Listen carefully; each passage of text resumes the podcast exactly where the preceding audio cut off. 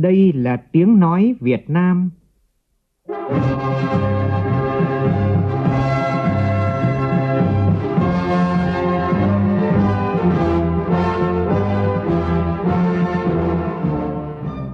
là tiếng nói Việt Nam, phát thanh từ Hà Nội, thủ đô nước Cộng hòa xã hội chủ nghĩa Việt Nam.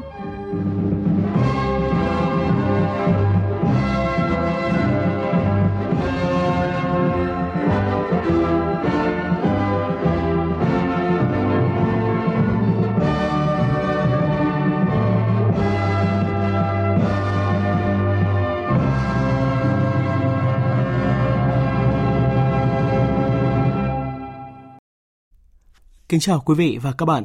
Mời quý vị và các bạn nghe chương trình Thời sự sáng của Đài Tiếng Nói Việt Nam. Hôm nay thứ Tư ngày 20 tháng 11 năm 2019, tức ngày 24 tháng 10 năm kỷ hợi. Chương trình có những nội dung đáng chú ý sau.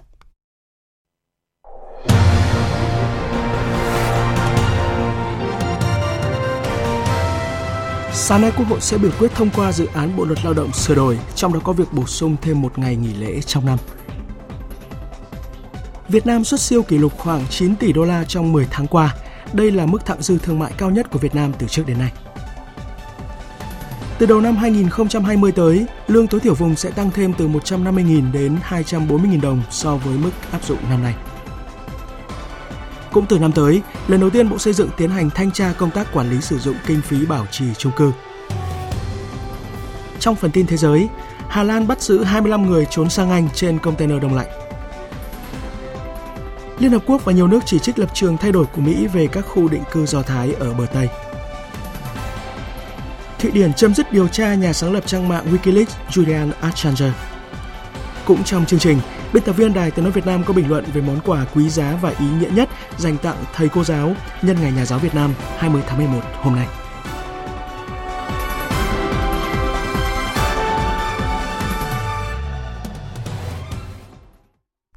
Bây giờ là nội dung chi tiết. Nhân kỷ niệm 37 năm Ngày Nhà giáo Việt Nam, Thủ tướng Nguyễn Xuân Phúc và Chủ tịch Quốc hội Nguyễn Thị Kim Ngân cùng nhiều vị lãnh đạo Đảng, Nhà nước vừa gặp mặt các đại biểu Quốc hội là nhà giáo và cán bộ quản lý giáo dục. Vui mừng với những thành tích của ngành giáo dục thời gian qua, Chủ tịch Quốc hội lưu ý kết quả đổi mới giáo dục đạt được mới chỉ là kết quả bước đầu, vẫn còn không ít thách thức phía trước, đòi hỏi ngành giáo dục và mỗi thầy cô cần nỗ lực hơn nữa. Chủ tịch Quốc hội cũng bày tỏ sự tri ân sâu sắc với các thế hệ nhà giáo, cán bộ quản lý, người lao động trong ngành giáo dục đào tạo.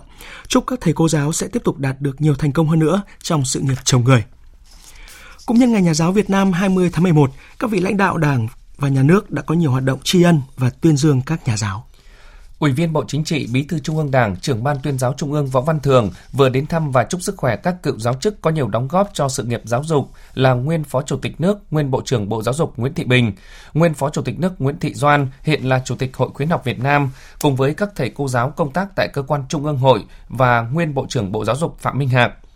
Gặp mặt đoàn đại biểu nhà giáo giáo dục nghề nghiệp tiêu biểu, Phó Chủ tịch nước Đặng Thị Ngọc Thịnh đề nghị Bộ Lao động Thương binh và Xã hội, hệ thống giáo dục nghề nghiệp chú trọng phát triển đội ngũ nhà giáo và coi đây là giải pháp đột phá để phát triển giáo dục nghề nghiệp những năm tới. Nhân ngày Nhà giáo Việt Nam 20 tháng 11, như đã giới thiệu trong phần cuối chương trình, mời quý vị và các bạn nghe bình luận của biên tập viên Đài Tiếng nói Việt Nam về món quà quý giá nhất mà mỗi thầy cô mong muốn nhận được từ những người học trò thân yêu. Chuyển sang các tin đáng chú ý khác, Chủ tịch Quốc hội Nguyễn Thị Kim Ngân vừa chủ trì phiên họp thứ nhất Ban chỉ đạo quốc gia, Ban tổ chức Đại hội đồng Liên minh Nghị viện ASEAN gọi tắt là IPA lần thứ 41. Chủ tịch Quốc hội đề nghị làm rõ các nội dung của năm Chủ tịch IPA, thông điệp xuyên suốt của Việt Nam, chủ đề của IPA 41, sáng kiến thúc đẩy vai trò tiếng nói của Quốc hội Việt Nam trong IPA và cách thức vận động trao đổi để năm Chủ tịch IPA thành công tốt đẹp, kết nối người dân Việt Nam và cộng đồng ASEAN với 600 triệu người. Dịp này, Chủ tịch Quốc hội cũng đã nghe giới thiệu về mô hình Trung tâm điều hành Quốc hội điện tử, phục vụ việc xây dựng Quốc hội điện tử. Lãnh đạo Quốc hội, các đại biểu Quốc hội có thể tra cứu thông tin về các dự án luật, các nghị quyết, các kiến nghị và việc giải quyết kiến nghị của cử tri. Gặp mặt các đại biểu Quốc hội là chức sắc các tôn giáo và chiều qua tại Hà Nội, bà Trương Thị Mai, Ủy viên Bộ Chính trị, Bí thư Trung ương Đảng, trưởng ban dân vận Trung ương mong muốn các vị chức sắc chức việc tiếp tục tuyên truyền, lan tỏa trong cộng đồng để tín đồ các tôn giáo đồng lòng thực thi pháp luật, thực hiện tốt các chính sách của Đảng và Nhà nước. Các đại biểu Quốc hội là chức sắc các tôn giáo cho rằng luật tín ngưỡng tôn giáo đã có nhiều quy định mới, thông thoáng, tạo điều kiện cho các tổ chức cá nhân tôn giáo trong việc thực hiện quyền tự do tín ngưỡng tôn giáo, góp phần củng cố mối quan hệ đoàn kết giữa các tổ chức tôn giáo, động viên tín đồ chấp hành pháp luật khi thực hiện các hoạt động tôn giáo. Tiếp tục chương trình kỳ họp thứ 8 vào sáng nay, Quốc hội sẽ biểu quyết thông qua Bộ luật Lao động sửa đổi và thảo luận ở hội trường về dự án luật đầu tư sửa đổi. Tin cho biết. Trước khi Quốc hội biểu quyết thông qua Bộ luật Lao động sửa đổi, Thường vụ Quốc hội đã chốt phương án trong dự thảo bộ luật này về việc bổ sung một ngày nghỉ lễ vào dịp Quốc khánh. Nếu được Quốc hội thông qua thì chính phủ sẽ lựa chọn ngày nghỉ vào mùng 1 tháng 9 hoặc mùng 3 tháng 9 tùy theo lịch từng năm. Nghĩa là dịp Quốc khánh người lao động sẽ có 2 ngày nghỉ thay vì một ngày nghỉ như hiện nay về dự án luật đầu tư sửa đổi sẽ được các đại biểu thảo luận tại hội trường vào sáng nay. Một trong những vấn đề được quan tâm khi thảo luận tại tổ trước đó là quy định cấm dịch vụ kinh doanh đòi nợ thuê. Có ý kiến ủng hộ quy định này vì cho rằng dịch vụ đòi nợ thuê trong thời gian qua đã có những biến tướng lạm dụng. Xã hội tiến tới văn minh thì cần loại bỏ những hình thức dịch vụ không tiến bộ này. Song cũng có ý kiến cho rằng không nên cấm vì dịch vụ đòi nợ thuê xuất phát từ nhu cầu thực tế, phù hợp với các quy định pháp luật cần bổ sung quy định về điều kiện kinh doanh dịch vụ này và đảm bảo quản lý nhà nước chặt chẽ thay vì cấm. Vào chiều nay, các đại biểu Quốc hội sẽ thảo luận ở hội trường về dự án luật doanh nghiệp sửa đổi, trong đó việc đưa hộ kinh doanh vào diện điều chỉnh luật đang gây nhiều băn khoăn. Ghi nhanh của nhóm phóng viên Phương Thoa và Lại Hoa trước thềm phiên họp. Dự thảo luật doanh nghiệp sửa đổi gồm 10 chương với 213 điều. Đáng chú ý trong dự thảo luật, khái niệm doanh nghiệp nhà nước được sửa đổi thành hai loại, doanh nghiệp mà nhà nước sở hữu 100% vốn điều lệ và doanh nghiệp mà nhà nước sở hữu trên 50% vốn điều lệ hoặc tổng số cổ phần có quyền biểu quyết. Dự thảo luật bổ sung hộ kinh doanh là một hình thức kinh doanh. Đại biểu Trần Hoàng Ngân, đoàn thành phố Hồ Chí Minh băn khoăn Hiện nay 5 triệu hộ cá thể đóng thuế rất là hạn chế. Tuy nhiên cái vấn đề ở đây là tổ chức quản lý thế nào. Đây là một cái loại hình chỉ có ở Việt Nam còn với Trung Quốc chứ còn các nước nó không có. Hộ kinh doanh nó là doanh nghiệp. Nếu mà đưa vào doanh nghiệp kinh doanh đó họ lúng túng liền. Là ông biết sổ sách kế toán rồi thuế má như thế nào. Cho nên tôi nghĩ rằng là chúng ta nên có một nghị định riêng về quản lý hộ kinh doanh cá thể. Để chúng ta hỗ trợ dần dần rồi từng bước chúng ta có một cái luật riêng. Đồng quan điểm này, đại biểu Đỗ Văn Sinh, đoàn Quảng Trị cho rằng hộ gia đình không phải là doanh nghiệp bởi vì chúng ta có chính sách khuyến khích hỗ trợ hộ gia đình trở thành doanh nghiệp. Thì có nghĩa là hộ gia đình không phải là doanh nghiệp. Vậy thì có thể là chúng ta cần có một quy định của pháp luật. Thì có thể nếu văn bản dưới luật, sau đó chúng ta tổng kết thành một cái luật riêng cho hộ kinh doanh. Các ý kiến cũng đề nghị chính phủ thận trọng và cân nhắc kỹ việc đưa hộ kinh doanh vào phạm vi điều chỉnh của dự thảo luật. Chính phủ vừa ban hành nghị định quy định mức lương tối thiểu vùng đối với người lao động làm việc theo hợp đồng lao động. Cụ thể như sau. Từ ngày 1 tháng 1 năm 2020, lương tối thiểu vùng sẽ tăng thêm từ 150.000 đồng đến 240.000 đồng so với mức áp dụng năm nay. Như vậy, mức lương tối thiểu vùng 1 tăng từ 4 triệu 180 000 đồng một tháng lên 4 triệu 420 000 đồng một tháng. Vùng 2 tăng từ 3 triệu 710 000 đồng một tháng lên 3 triệu 920 000 đồng một tháng. Vùng 3 tăng từ 3 triệu 250 000 đồng một tháng lên 3 triệu 430 000 đồng một tháng. Vùng 4 tăng từ 2 triệu 920 000 đồng một tháng lên 3 triệu 070 000 đồng một tháng. Nghị định nêu rõ mức lương trả cho người lao động phải đảm bảo không thấp hơn mức lương tối thiểu vùng đối với người lao động làm công việc đơn giản nhất, cao hơn ít nhất 7% so với mức lương tối thiểu vùng đối với người lao động làm công việc đòi hỏi người lao động đã qua học nghề, đào tạo nghề theo quy định.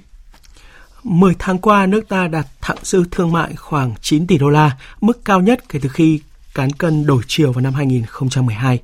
Tin cho hay. Theo thống kê của Tổng cục Hải quan, trước năm 2012, nước ta luôn trong tình trạng nhập siêu.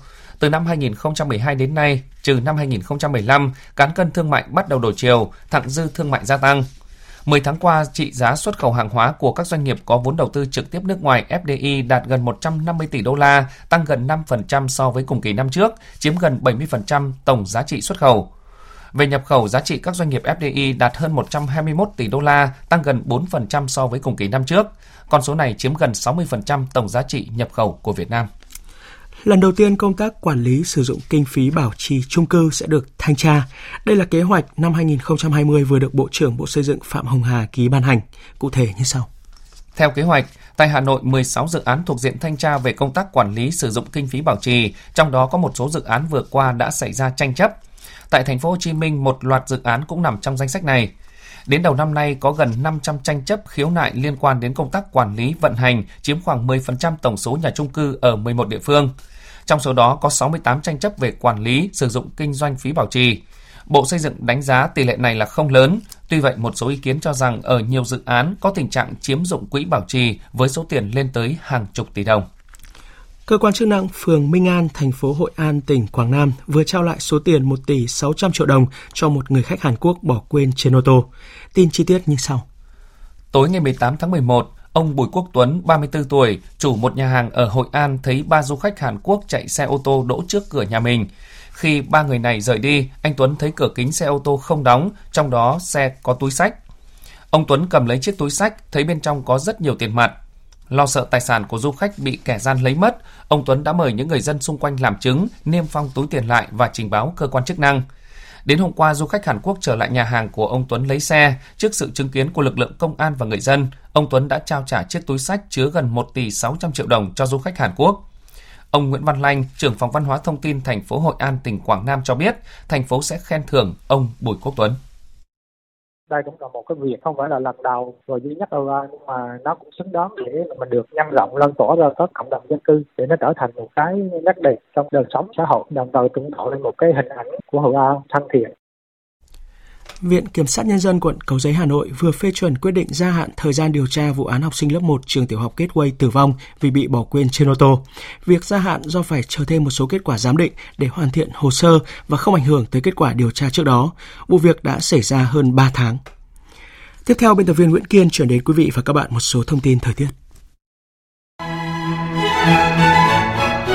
Trung tâm Dự báo Khí tượng Thủy văn Quốc gia cho biết, Đêm qua, không khí lạnh tiếp tục ảnh hưởng đến các nơi khác ở Trung Trung Bộ. Do ảnh hưởng của không khí lạnh nên sáng hôm nay, các tỉnh từ Hà Tĩnh đến Thừa Thiên Huế còn có mưa, có nơi mưa vừa. Ở Bắc Bộ và Bắc Trung Bộ đêm và sáng sớm trời rét. Nếu phải ra ngoài vào thời điểm này, quý vị nên mặc thêm áo ấm để đảm bảo sức khỏe. Đến trưa và chiều khi trời giảm mây sẽ có nắng, khiến nền nhiệt ở khu vực này tăng từ 3 đến 4 độ so với hôm qua cao nhất trong khoảng từ 22 đến 25 độ, có nơi trên 25 độ, chỉ còn cảm giác xe lạnh, khá dễ chịu.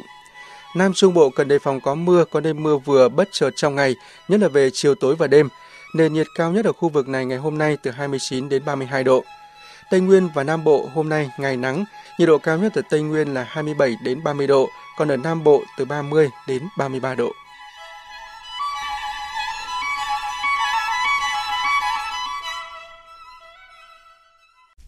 Chuyển sang phần tin thế giới, Hội nghị thượng đỉnh châu Á Thái Bình Dương với chủ đề ứng phó với những thách thức lớn hiện tại, hòa bình, hòa giải dân tộc, hỗ trợ lẫn nhau, cùng nhau thịnh vượng và những giá trị toàn cầu vừa khai mạc tại thủ đô Phnom Penh của Campuchia. Nhóm phóng viên Văn Đỗ và Tâm Hiếu thường trú tại Campuchia đưa tin. Tham dự hội nghị có khoảng 2.000 khách mời đến từ 50 quốc gia và khu vực. Phát biểu khai mạc hội nghị, Thủ tướng Chính phủ Campuchia Samdech Hun Sen khẳng định Cuộc họp lần này diễn ra trong bối cảnh thế giới đang phải đối mặt với rất nhiều thách thức như chiến tranh thương mại, bất ổn tại Trung Đông, biến đổi khí hậu và chủ nghĩa khủng bố, đe dọa trực tiếp đến hòa bình, thịnh vượng phát triển chung của khu vực và thế giới. Trong thời gian hội nghị, các đại biểu sẽ tập trung thảo luận về các vấn đề nhằm tăng cường sự hợp tác, nâng cao giá trị của hòa bình thịnh vượng đối với nhân loại. Hội nghị sẽ kết thúc ngày 20 tháng 11. Người phát ngôn Bộ Ngoại giao Hàn Quốc xác nhận hai tàu của nước này vừa bị lực lượng phiến quân Houthi Yemen bắt giữ tại phía nam Biển Đỏ. Có hai công dân Hàn Quốc đã bị lực lượng Houthi bắt giữ tại vùng biển gần với Yemen. Hiện các tàu và hai công dân Hàn Quốc đều an toàn và có sức khỏe tốt. Chính phủ Hàn Quốc xin thông báo điều này với gia đình các nạn nhân. Hiện một tàu hải quân của Hàn Quốc tham gia chống cướp biển đang từ Oman tới khu vực để giải quyết vấn đề một cách linh hoạt nhất. Trong khi đó, lực lượng Taliban và cảnh sát Afghanistan vừa chính thức thông báo việc trao trả tự do cho một con tin người Australia và một con tin người Mỹ để đổi lấy sự tự do của ba thủ lĩnh Taliban. Còn cảnh sát Đức vừa bắt giữ một công dân Syria 37 tuổi do nghi ngờ đối tượng này đang chế tạo bom trong một vụ tấn công khủng bố. Hiện chưa rõ kế hoạch tấn công cụ thể của đối tượng này. Cảnh sát Hà Lan vừa phát hiện và bắt giữ 25 người trốn trong một container đông lạnh đang trên đường vận chuyển sang Anh bằng đường biển. Phóng viên Quang Dũng theo dõi khu vực Tây Âu đưa tin. Vụ việc được phát hiện khi các nhân viên trên chuyến phà vận chuyển hàng hóa và hành khách từ cảng Vladingen của Hà Lan sang cảng Felixstowe của Anh phát giác có người nấp trong một trong các container đông lạnh trên phà. Chiếc phà đã ngay lập tức quay trở lại cảng của Hà Lan và cảnh sát Hà Lan đã mất hơn một giờ để lục soát tất cả các container trên phà. 25 người, trong đó có một trẻ vị thành niên được tìm thấy đang trốn trong một container đông lạnh. Những người này vẫn còn sống nhưng đã lập tức được cảnh sát và xe cứu thương của Hà Lan trở đến các bệnh viện để kiểm tra y tế. Hai người đã phải nhập viện trong khi 23 người khác hiện bị cảnh sát Hà Lan bắt giữ để thẩm vấn. Phía Hà Lan hiện vẫn chưa cho biết những người này là công dân của quốc gia nào. Đây là sự việc mới nhất liên quan đến các đường dây đưa người sang Anh trái phép. Cách đây 3 hôm, cảnh sát biển Anh cũng đã bắt giữ 39 người Iran khi những người này vượt biển Mong trên 4 con thuyền nhỏ để tìm cách nhập cư vào Anh. Trước đó, hôm 23 tháng 10, một bi kịch đã diễn ra khi 39 người Việt thiệt mạng trong một chiếc container đông lạnh được vận chuyển sang Anh từ cảng Zeebrugge của Bỉ. Trong một diễn biến khác, Bộ Nội vụ Bulgaria vừa phá vỡ một đường dây tội phạm có tổ chức chuyên làm hộ chiếu bằng cấp và tiền euro giả để sử dụng trong Liên minh châu Âu. Sáu nghi phạm đã bị bắt trong chiến dịch truy quét đặc biệt. Lục soát các địa điểm tình nghi, cảnh sát thu giữ một số con dấu giả, một số lượng lớn tài liệu giả, trong đó có hộ chiếu quốc tế, thẻ sinh học định danh cá nhân, bằng lái xe, các loại bằng cấp giáo dục, giấy khai sinh cùng nhiều tiền mặt mệnh giá 100 euro. Nhóm tội phạm sử dụng công nghệ cao tới mức chỉ có các chuyên gia trong ngành mới có thể nhận biết được sự thật giả của các bằng cấp cũng như là tiền mặt được lưu thông. Được biết tất cả các nghi phạm đều có tiền án hình sự, trong đó một người đã từng ở tù tại Đức do làm tiền giả. Palestine và cộng đồng quốc tế tiếp tục lên án quyết định của Mỹ công nhận các khu định cư của Israel ở bờ Tây và cảnh báo quyết định có thể gây bất ổn an ninh và hòa bình khu vực. Phóng viên Ngọc Thạch thông tin. Tổng thống Palestine kêu gọi thế giới bác bỏ và lên án quyết định của Mỹ vì đó là bất hợp pháp và đe dọa hòa bình, an ninh quốc tế, đồng thời nhắc lại rằng chính quyền Mỹ đã mất hoàn toàn uy tín trong tiến trình hòa bình. Đại diện thường trực của Palestine tại Liên Hợp Quốc đã gửi ba lá thư tới Tổng thư ký Liên Hợp Quốc, Chủ tịch Hội đồng Bảo an và Chủ tịch Đại hội đồng. Hội đồng Bảo an sẽ tổ chức một cuộc họp vào thứ Tư về vấn đề này. Chủ tịch Quốc hội Ả Rập cũng bác bỏ thông báo của Ngoại trưởng Mỹ về các khu định cư của Israel. Các nước trong khu vực như Thổ Nhĩ Kỳ và Jordani cảnh báo sự nghiêm trọng về quyết định của Mỹ đối với các khu định cư của Israel trên lãnh thổ của Palestine và những hậu quả của nó đối với tiến trình hòa bình. Các nước Ả Rập khẳng định các khu vực định cư của Israel ở Palestine là vi phạm luật pháp quốc tế, phá hủy giải pháp hai nhà nước và làm suy yếu cơ hội đạt được hòa bình toàn diện. Tổng thống Mỹ Donald Trump vừa đe dọa tăng thuế lên hàng nhập khẩu từ Trung Quốc nếu không đạt được thỏa thuận thương mại nhằm chấm dứt cuộc chiến giữa hai nền kinh tế lớn nhất thế giới. Phóng viên Phạm Huân thường trú tại Mỹ đưa tin. Phát biểu tại phiên họp nội các diễn ra tại Nhà Trắng, Tổng thống Donald Trump nhấn mạnh nếu Mỹ không đạt được thỏa thuận thương mại với Trung Quốc, ông sẽ tăng mức thuế lên cao hơn nữa. Trung Quốc sẽ phải thực hiện một loạt thỏa thuận mà tôi thích. Tôi rất hài lòng với Trung Quốc ngay lúc này. Họ đang trả cho chúng ta hàng tỷ và hàng tỷ đô la. Chúng ta sẽ có hơn 100 tỷ đô la trong tương lai không quá xa. Các thị trường tài chính vốn rất nhạy cảm trước những diễn biến trong cuộc chiến thương mại Mỹ-Trung đang diễn ra, phần lớn đã bỏ qua cảnh báo mới nhất của ông chủ Nhà Trắng. Đến nay, Mỹ đã áp thuế lên khoảng 500 tỷ đô la hàng Trung Quốc nhập khẩu và Trung Quốc cũng đáp trả bằng cách áp thuế khoảng 110 tỷ đô la hàng nhập khẩu của Mỹ. Các công tố viên Thụy Điển vừa tuyên bố chấm dứt cuộc điều tra cáo buộc tấn công tình dục đối với người sáng lập trang mạng Wikileaks Julian Assange. Theo Phó Giám đốc Cơ quan Công tố Thụy Điển, dù cáo buộc nguyên đơn đưa ra là đáng tin cậy, song bằng chứng không đủ mạnh để cơ quan này tiến hành truy tố ông Assange. Năm 2012, Ecuador đã cho phép ông Assange, 46 tuổi, quốc tịch Australia, tị nạn tại Đại sứ quán nước này tại London, giúp nhà sáng lập Wikileaks có thể tránh lệnh dẫn độ về Thụy Điển để phục vụ điều tra cáo buộc tấn công tình dục một nữ công dân quốc gia này. Ông Assange luôn bác bỏ cáo buộc trên, cho rằng vụ kiện này là nhằm bắt giữ và dẫn độ ông sang Mỹ để xét xử các tội danh tiết lộ hàng nghìn bí mật quốc gia của Mỹ vào năm 2010. Nếu bị dẫn độ và xét xử tại Mỹ, ông có thể sẽ phải đối diện với tổng án phạt 175 năm tù. Tiếp theo là một số thông tin thể thao.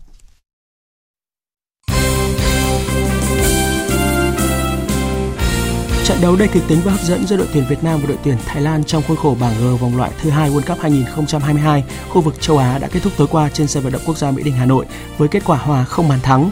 Dù còn nhiều tiếc nuối, song người hâm mộ đánh giá cao nỗ lực của thầy trò huấn luyện viên Park Hang-seo. Ghi nhanh của phóng viên Hà Khánh tại thành phố Hồ Chí Minh. Xuyên suốt cả trận là cảm xúc lẫn lộn, đó là sự tiếc nuối khi trọng tài không công nhận bàn thắng của đội tuyển Việt Nam. Bên cạnh đó là sự vui mừng không tả khi thủ thành Văn Lâm xuất sắc cản phá quả penalty của đối phương. Anh Phạm Phi Long, ngụ quận Bình Tân nói tinh thần Việt Nam quá tuyệt vời ấn tượng nhất là cầu thủ số 5 Đỗ Văn Hậu thầy rất là tiếc cho ông tài không công nhận hai bàn thắng của đội tuyển Việt Nam hy vọng là trận sau tháng 3 năm sau Việt Nam sẽ bùng nổ theo nhiều cổ động viên, trận hòa quan trọng này sẽ tiếp tục củng cố tham vọng lọt vào vòng tiếp theo của đội tuyển Việt Nam. Anh Trần Hoàng Thanh, ngụ quận 8 chia sẻ. Tiếc một chút cho đội tuyển Việt Nam, dù sao chúng ta cũng giành được một điểm là đứng đầu bảng G. Chúng tôi rất là đặt niềm tin của đội tuyển Việt Nam. Phát biểu tại buổi họp báo sau trận đấu, ông Akira Nishino, huấn luyện viên đội tuyển Thái Lan nhận định Việt Nam đang có cơ hội rất lớn để đi tiếp ở bảng G, còn Thái Lan phải cố gắng nhiều. Sau trận đấu tối qua thì đội tuyển Việt Nam tiếp tục dẫn đầu bảng G với 11 điểm. Đội tuyển Việt Nam còn 3 trận đấu nữa ở vòng loại thứ hai World Cup 2022 khu vực châu Á mới xác định chính xác thứ hạng cuối cùng của mình. Vào ngày 21 tháng 12 tới, công ty trách nhiệm hữu hạn KN Cam Ranh sẽ tổ chức giải gôn Swing for Trường Sa tại sân KN Golf Links Cam Ranh. Chương trình có sự đồng hành của Bộ Tư lệnh Vùng 4 Hải quân và Đài Tiếng nói Việt Nam. Hoạt động nằm trong chuỗi sự kiện năm du lịch quốc gia 2019 Nha Trang sắc màu của biển và hướng đến chào mừng kỷ niệm 45 năm giải phóng quần đảo Trường Sa. Đây không chỉ là cuộc tranh tài của hơn 130 gôn thủ mà còn hướng đến việc kết nối những mạnh thường quân, xây dựng hệ thống máy lọc nước biển thành nước ngọt phục vụ sinh hoạt cho một số đảo còn gặp nhiều khó khăn. Ban tổ chức cũng sẽ dành tặng nhiều phần học bổng giá trị cho con em chiến sĩ, cán bộ đang công tác tại quần đảo này. Để đăng ký tham gia giải đấu hoặc quyên góp tài trợ, quý vị và các bạn có thể liên hệ qua số điện thoại 0972 233 262.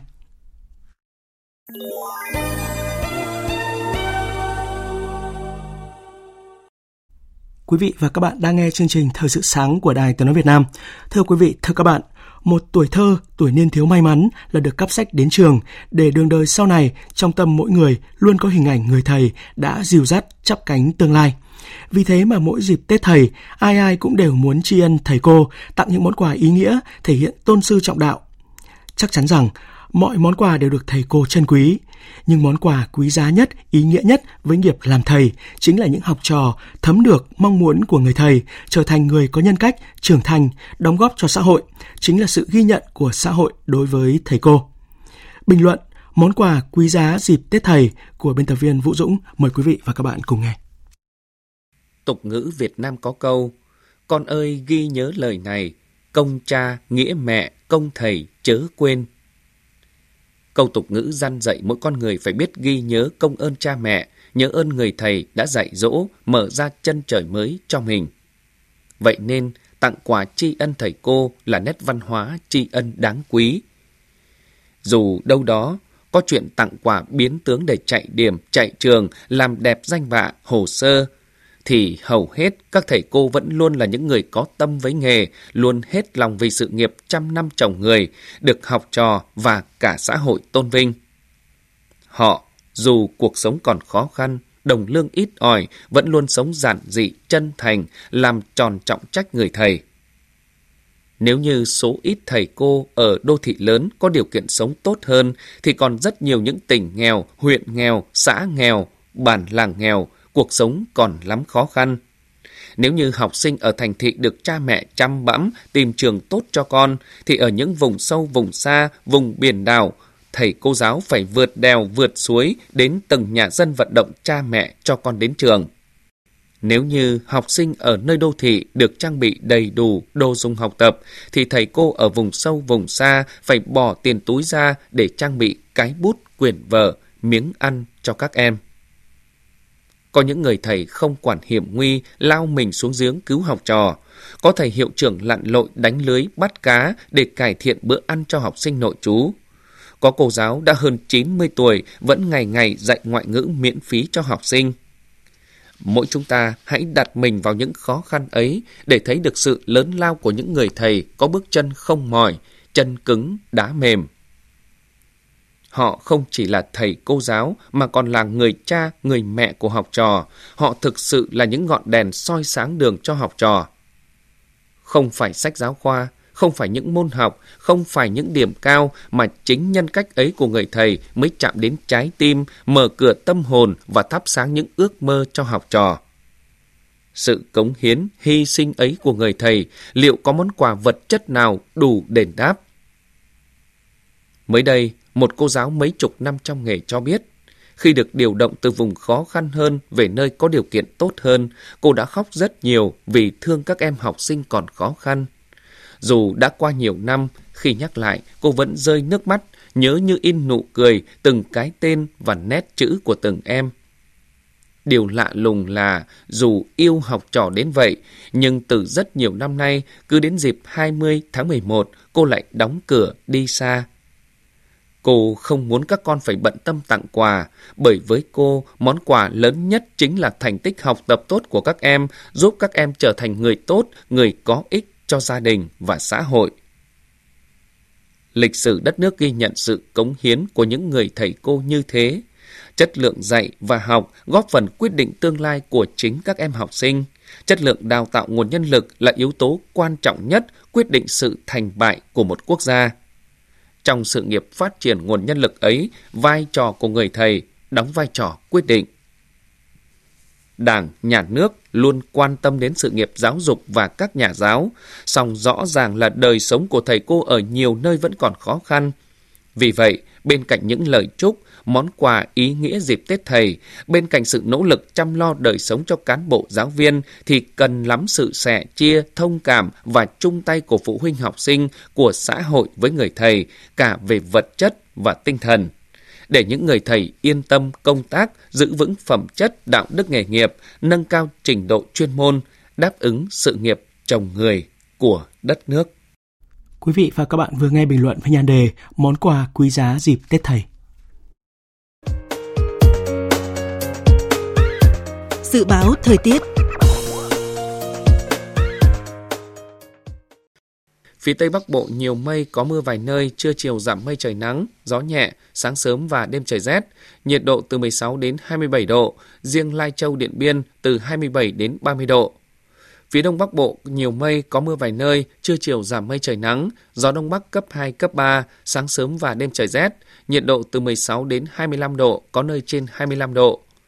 Các tỉnh từ Thanh Hóa đến Thừa Thiên Huế nhiều mây, phía Bắc có mưa vài nơi, phía Nam có mưa và mưa rào, gió Bắc đến Tây Bắc cấp 2, cấp 3, phía Bắc sáng sớm và đêm trời rét, nhiệt độ từ 18 đến 26 độ, có nơi trên 26 độ. Các tỉnh ven biển từ Đà Nẵng đến Bình Thuận có mây, có mưa rào và rông vài nơi, gió Đông Bắc cấp 2, cấp 3, nhiệt độ từ 22 đến 32 độ. Tây Nguyên có mây, ngày nắng, chiều tối và đêm có mưa rào và rông vài nơi, gió Đông Bắc cấp 2, cấp 3, nhiệt độ từ 16 đến 30 độ. Nam Bộ có mây, ngày nắng, chiều tối và đêm có mưa rào và rông vài nơi, gió Đông Bắc cấp 2, cấp 3, nhiệt độ từ 23 đến 33 độ, có nơi trên 33 độ. Khu vực Hà Nội nhiều mây không mưa, trưa chiều giảm mây trời nắng, gió Đông Bắc cấp 2, cấp 3, đêm và sáng sớm trời rét, nhiệt độ từ 17 đến 25 độ. Dự báo thời tiết biển, Bắc Vịnh Bắc Bộ, Nam Vịnh Bắc Bộ, vùng biển từ Quảng Trị đến Quảng Ngãi và khu vực Nam Biển Đông không mưa, tầm nhìn xa trên 10 km, gió Đông Bắc cấp 4, cấp 5. Vùng biển từ Bình Định đến Ninh Thuận, khu vực giữa Biển Đông, vùng biển từ Bình Thuận đến Cà Mau và khu vực quần đảo Trường Sa thuộc tỉnh Khánh Hòa có mưa rào và rông vài nơi, tầm nhìn xa trên 10 km, gió Đông Bắc cấp 5, có lúc cấp 6, giật cấp 7, biển động. Vùng biển từ Cà Mau đến Kiên Giang có mưa rào và rông vài nơi, tầm nhìn xa trên 10 km, gió Đông Bắc cấp 4. Khu vực Bắc Biển Đông, khu vực quần đảo Hoàng Sa thuộc thành phố Đà Nẵng có mưa vài nơi, tầm nhìn xa trên 10 km, gió Đông Bắc cấp 6, có lúc cấp 7, giật cấp 8, biển động mạnh. Vịnh Thái Lan có mưa rào và rông vài nơi, tầm nhìn xa trên 10 km, gió nhẹ. Tới đây chúng tôi kết thúc chương trình Thời sự sáng nay. Chương trình do biên tập viên Hải quân và Nguyễn Kiên thực hiện với sự tham gia của phát thanh viên Mạnh Cường, kỹ thuật viên Mai Hoa, chịu trách nhiệm nội dung Nguyễn Thủy Vân. Quý vị và các bạn có thể nghe lại chương trình này tại địa chỉ trang web vov1.vn.